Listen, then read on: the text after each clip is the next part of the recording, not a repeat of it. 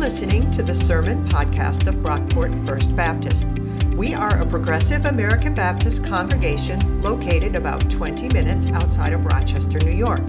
To learn more about our church and support our ministries, please visit brockportfirstbaptist.org. Hey everyone, this is Pastor Dan back as promised with part 2 of the Beatitudes Q&A. Uh, throughout our Beatitudes sermon series, you all turned in some fantastic questions um, following up on the sermons, and I knew that there was no way we were going to be able to get through all of them or even most of them in 20 minutes. Um, so I am kind of gathering together uh, the best of what was left over.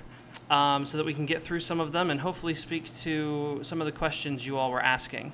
Um, if you weren't in church uh, this past Sunday, uh, that's, I think, Sunday, September 2nd. Uh, or if you didn't listen to part one already, you'll want to go back and listen to that probably before you listen to this because we uh, covered a lot of questions there. Um, also, before we get started, apologies if there is a humming noise behind me. That's my air conditioner. Um, it's going to be getting close to 90 degrees outside today. Normally, I'd have the air off for something like this, but uh, I'm not sure how long this is going to take and I don't want to be a complete sweaty mess by the time I'm done. So, uh, just apologies for the air conditioner. All right, let's dive into some of your questions. Uh, we really did get a lot of questions uh, after the Blessed are the Pure in Heart, for they will see God sermon. Two kind of la- last uh, pure in heart questions that we have that I just want to touch on. and they're not so much questions, but I think they kind of help speak to um, some of the other pure in heart questions that we covered in the q&a and that uh, didn't get covered. So here's one. Uh, the person wrote i've always thought of perfect or perfectionism as completeness. I like the rendering of this beatitude in eugene peterson's the message. You're blessed when you get your inside world your mind and heart put right. Then you can see god in the outside world. Again, that's a quote from Eugene Peterson's The Message. Um, I actually really like that translation of that verse. Um, it's not. Uh, it's not so much a, a, literal reading, but it really does get at the heart of what Jesus is saying, and I think that might even be put better uh, than how I put it in the sermon. Uh, just to read that again, and again, this is this is the translation of this beatitude from the Message by Eugene Peterson. You're blessed when you get your inside world, your mind and your heart put right. Then you can see God in the outside world this translation really gets at the connection between the two halves of the Beatitudes. Um, Blessed are the pure in heart, for they will see God. We got a lot of questions about how can I know if I'm ever pure in heart? is it possible to ever feel pure in heart? Uh, is pure in heart something that you are forever, or can it come and go? And, and I really do think that this is kind of getting at the heart of it. There is a connection between the inward purity of our heart, whether our heart is set right, and how well we're going to be able to see God in the world around us. Um, if you find yourself unable to see God at work in the world, if if you see nothing but negativity when you look at the world, if you if you don't have a sense or uh, if you don't even have a desire to discern where God is at work, um, then there then there might be something that you need to do some soul searching about. That that might get at a deeper heart issue here. Um, if you're unable to love your neighbor as yourself, um, if you're really wrestling with um, Jesus' teaching around you know loving our enemies, praying for people that persecute us, things like that. Um, I think those are actually pretty good indications that there's still work to be done uh, on on our hearts. And I do want to say that I think we all have work to do on our hearts. Um, another another great and, and this isn't so much a question this is more of a statement but I love it that someone turned in um, read reading from it now all the interpretations of pure seem to suggest always the rest of Jesus' message doesn't say that to me, since grace, forgiveness, repentance, etc., all seem to suggest a clean slate. So I think this blessing comes to us when we are pure right now. Not yesterday or tomorrow necessarily, but that is how the blessing continues. If our behavior and sincere intent is pure and loving, in tune with Jesus' teaching, then we have found pure or purity right now. All the tomorrows are another opportunity. not so much a question, but I think a really profound statement there about how pure in heart is not something that we achieve and then we're done. Um, we're not going to reach perfection, uh, not even inward perfection, in this life, there are always going to be dark corners of our soul. Um, there's always going to be idols in our hearts and things in our areas of our life that we still have to turn over to God. There's going to be things that we cling to. And I do think that the second half of that beatitude, for they shall see God, I think that can be a really effective way to gauge where those areas are. What are the areas of your life where you are really struggling to see God, where you are really struggling to embody God's love toward those around you? those are the areas that maybe God is calling you to work on. Um, so again, we got a ton of questions about that beatitude. Uh, really sparked some things for a lot of folks, uh, and that's great. That's exciting. Next one relates to blessed are the meek. This person wrote, "Do you think all pastors or religious leaders fall into the category of the Pharisees and Sadducees and not the meek?" That's a fantastic question. That's a pretty hard hitting question, um, but it's important. First thing I think I'd want to say I've got to stand up for the Pharisees and Sadducees a little bit. Um, the Pharisees and Sadducees are often ca- uh, cast as the bad guys in the Gospels, and oftentimes they are. It's often the Pharisees and the Sadducees who are kind of opposing Jesus. But let's talk about who the Pharisees and Sadducees were for a second, because a lot of times I think we lose sight of that. Um, the Sadducees were the temple establishment they were the folks in charge. They were the ones who had been appointed um, by the Greeks to basically oversee the temple and really oversee the core of the Jewish religion in the first century. So there was a lot of corruption among the Sadducees. Um, they were an easy scapegoat um, because you could kind of, if you were just you know a common Jewish person in the first century and you hated uh, the Romans, you could kind of just blame the Sadducees for a lot of your troubles. Um, and there was a ton of corruption among the Sadducees. That's real. Um, a lot of the Sadducees had it out for Jesus. They saw him as competition, they saw him as dangerous. He was upsetting the status quo. And it was ultimately a group of Sadducees um, who handed Jesus over to the Romans. That's all real. It's also worth noting, though, that there were good Sadducees. Um, the Gospels are very explicit when Jesus is tried before the council, before the Sadducees, that they don't have a, a quorum. Um, it's, it's an illegal trial. That's, that's part of what the Gospel is getting at there. Um, this isn't the whole order of Sadducees who are condemning Jesus. It's a probably a relatively small group within the bigger temp- temple establishment that really had it out for him and that are you know, the ones who unfairly try and convict him and hand him over to the Romans. Um, we can't speak as much to some of the other Sadducees. So, and I, I, I just want to say that, you know, I'm sure there were good Sadducees. I'm sure there were people, there were meek folks among the Sadducees who, you know, were trying to work within the system that existed to live out their calling and serve God. Um, so I want to defend them a little bit. Pharisees, I think, too, you know, the Pharisees are often the sparring partners of Jesus, but when we look at the different kind of the Jewish groups and the Jewish leaders from the first century, the Pharisees are actually the group that's closest to Jesus. Um, in Jesus' day, he might have been considered a Pharisee. Um, you know, he's never called that in the Bible. Um, and I, I, don't think he actually was a Pharisee, but that's kind of the group of Judaism that Jesus looks most similar to. And while there are definitely some Pharisees who have it out for him, and there are some Pharisees involved in the plot to kill Jesus, there are also Pharisees who are among his closest followers. Uh, Nicodemus was a Pharisee. Um, there are Pharisees who defend well, maybe not defend Jesus, but who warn Jesus. When Jesus is heading to Jerusalem, um, there's there's multiple parts I'm thinking of in the Gospels where Pharisees speak up and they warn Jesus. They say, "What are you doing? Don't go to Jerusalem. Herod's going to kill you if you go to Jerusalem." Um, so the Pharisees weren't all bad guys. We also find Jesus having dinner at the house of Pharisees, oftentimes in the Gospel. Um, so, kind of just the first thing to say to this question is that um, not all the Pharisees and Sadducees were bad. Not all the Pharisees and Sadducees lacked meekness, and maybe maybe that kind of shows my hand of where I'm going to answer this question. You know, do all pastors or religious leaders fall into the category of Pharisees and Sadducees? Um, yes, in the sense that there are very corrupt, um, maybe even bad or evil pastors and religious leaders. And then there are people who are trying to do their best. There are pastors and, and leaders who uh, are exhibiting meekness, who are, you know, working within whatever religious order or whatever church system they're a part of, um, to really try to do good in the world.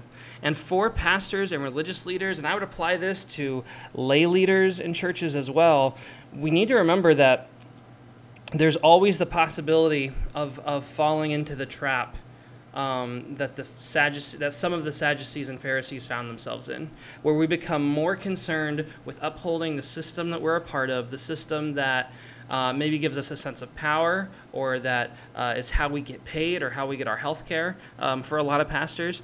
Um, there's always the trap of putting upholding the status quo ahead of um, really living out the gospel in radical ways. And that's where I think Jesus' teaching around meekness is so important for me. I've got to remember this stuff, I've got to be centered on it um, so that I don't become like um, the Pharisees and Sadducees who were the bad guys um, in the gospel story. So, yeah, good question. This next one's difficult to read. Um, there's one or two words here that I'm not sure if I'm even getting them right, so apologies to whoever wrote this question because this might not be what you're asking. Um, but I think I get what you're trying to say. How do we begin conversations with the majority Christian righteous folks? And righteous is put in quotes. Um, I'm not sure what week this was turned in. This could have been um, Blessed are those who are persecuted for righteousness when we talked about how sometimes following Jesus will put you on the outs uh, with your own church or with your own Christian community. And you can have other Christians who are persecuting you and they believe that what they're doing is righteous. So you're being persecuted for their righteousness, um, if that makes sense. So I think that's where this is coming from. Um, and I would just say, you know, again, if, if we kind of, it's, it's convenient, we can look at the other Beatitudes for a bit of a, a direction of where to go. If we exhibit meekness and humility, um, if we uh, seek peace first, um, don't, don't let yourself get dragged down into debates. Don't go in trying to change someone's mind. Go in trying to be a peacemaker, um, trying to be someone who um, can humbly speak into the lives of of even the folks who might be persecuting you, coming at you in some way. Um, and also, you know, know when to walk away. know when a conversation is only going to turn into a debate, and try to gauge what conversations are worth your time. Um, there's a pastor I really respect who he often says you can't lead people where they don't want to go. And I think where, especially more uh, quote unquote progressive Christians can kind of get things wrong is we want to bring everyone to where we're at. Um, that's kind of our version of maybe dogmatism. You know, in more conservative circles, it's people who want to convince you of things. They want to uh, make you believe all the right stuff, check the same ideological boxes as them. In progressive circles, it tends to be more of like, you know, we've seen something, we've had some sort of an experience that has in our minds at least, moved us forward on a given topic. And we want to move other people forward too. We want people to be just as special, and, or maybe not special, but just as progressive and forward thinking as we think we are. And I'm phrasing it that way to show the real parallel there. Um, between the more dogmatic stuff you find in more conservative circles, uh, because I really think the impulse there is the same thing. Um, so, you know, be careful what uh, conversations you get pulled into. Um, don't go in trying to change people's minds or trying to prove people wrong. Be meek, be humble, uh, be truth tellers, be bold, um, but also, you know, always, always walk first with love and with a desire to um, show God's love to the folks you're talking to and to really be a peacemaker. Next question we have here um, seems like a deeply personal one and I'm not sure which beatitude brought this up, um, but it's an important question. What do I do with myself when I keep failing to do good? Why do I run out of time, energy, and kindness? Um, I would I would say because you're human, and because we all do. Um, I think, and, and I'm not sure what week this came in. I'm not sure what triggered this question, but this is, to me, it's part of the tension between you know, purity of heart, like we were talking before, and outward purity. Um, a lot of times when we come into a church, people have their best face on. You know, we wear our nicest clothes. Um, we really watch how we talk, and we're, you know, everything is great when people ask us how we're doing. Um, and it can make us feel, if, if things aren't great, seeing other people looking so great, looking so pure, looking so clean can really make us feel like outsiders. Um, and I just want to drive home that everyone uh, fails to do good. that that's kind of the human struggle. Um, you know, Paul, the apostle, talked to this. You know, he uh, I don't remember the exact chapter and verse, but you know when he talks about how he doesn't live the way he wants to live. Um, you know, I think of a there's a there's a song lyric that is um, who I am is somewhere in between what I want to be and who I actually am, and and I think that's true. Um, and and this is part of you know pursuing holiness, um, inviting the Holy Spirit to do its work um, on our hearts. Um, you run out run out of time because time is finite. You run out of energy and kindness because you are finite. And um, I think part of part of being a mature Christian, part of being a disciple, is not is not uh, overcoming finiteness, but learning to accept our finiteness. Um, learning to accept that we have limited capacities for things like kindness, and there are times when we just have to turn off and rest and um, regenerate uh, re- regenerate ourselves. Um, so, I would say don't beat yourself up over something like this. We all fail to do good. This happens to all of us. Um, and that's where grace is so important. God is always pouring out grace for us. God knows what it's like to enter into human experience. That's the whole idea of Christ. Christ became finite, Christ had uh, finite energy. Um, we find him going off alone time and time again to rest, to recharge. Um, and we should not feel guilty when we have to do the same thing. Next question this has to do with peacemaking. Um, how do we become uninured to violence? I like that word, uninured. I'm not sure if it is a word, but I like it because it's kind of taking inured and flipping it on its head. Um, I would I would phrase this: How do we become resensitized to violence? We talk a lot about being desensitized to violence because in our culture we are always surrounded by violence. It's in our media, it's on the news, um, it's it's in what we consume. Uh, it's in a lot of interactions that we see day to day, whether it's road rage or in line at the supermarket. We see a lot of forms of violence. I think about you know the oppressed communities in the United States put up with a ton of violence.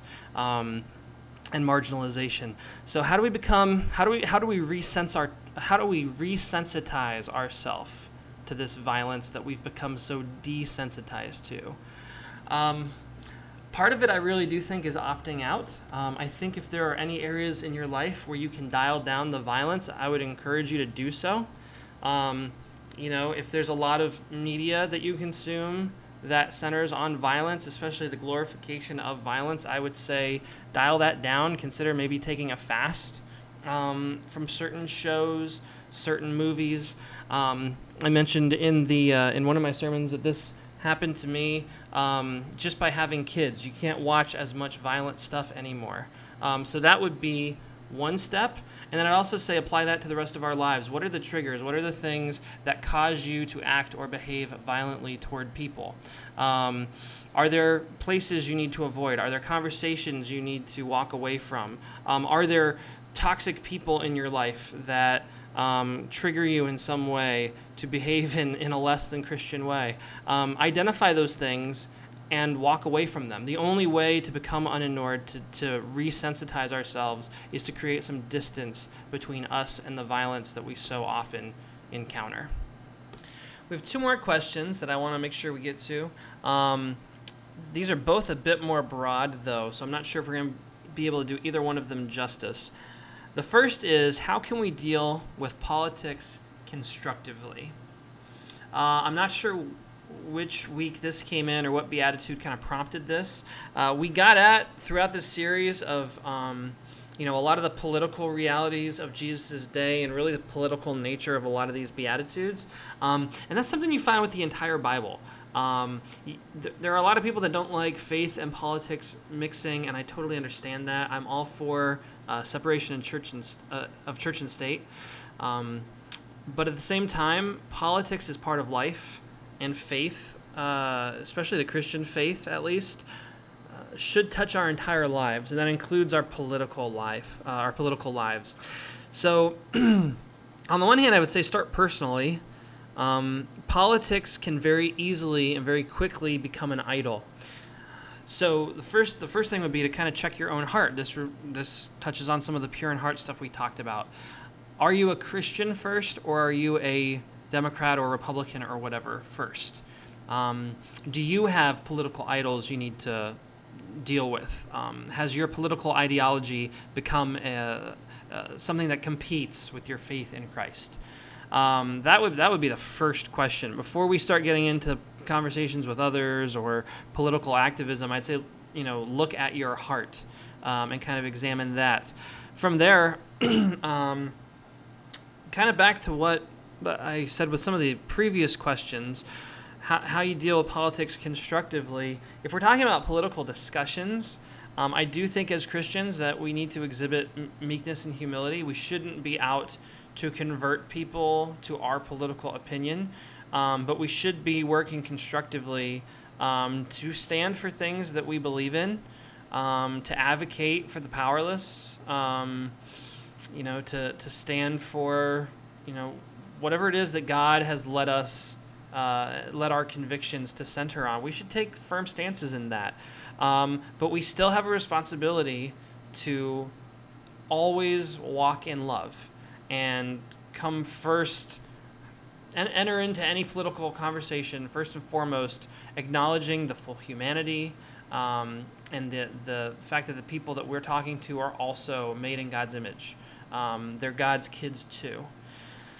Um, and I, I, think if we do those two things, I think if we exercise grace and humility, and if we are checking our own hearts, um, then I, th- I, think we'll be okay in how we en- engage with politics. And I'd say too that that the world and, and at least our own country really needs those two things.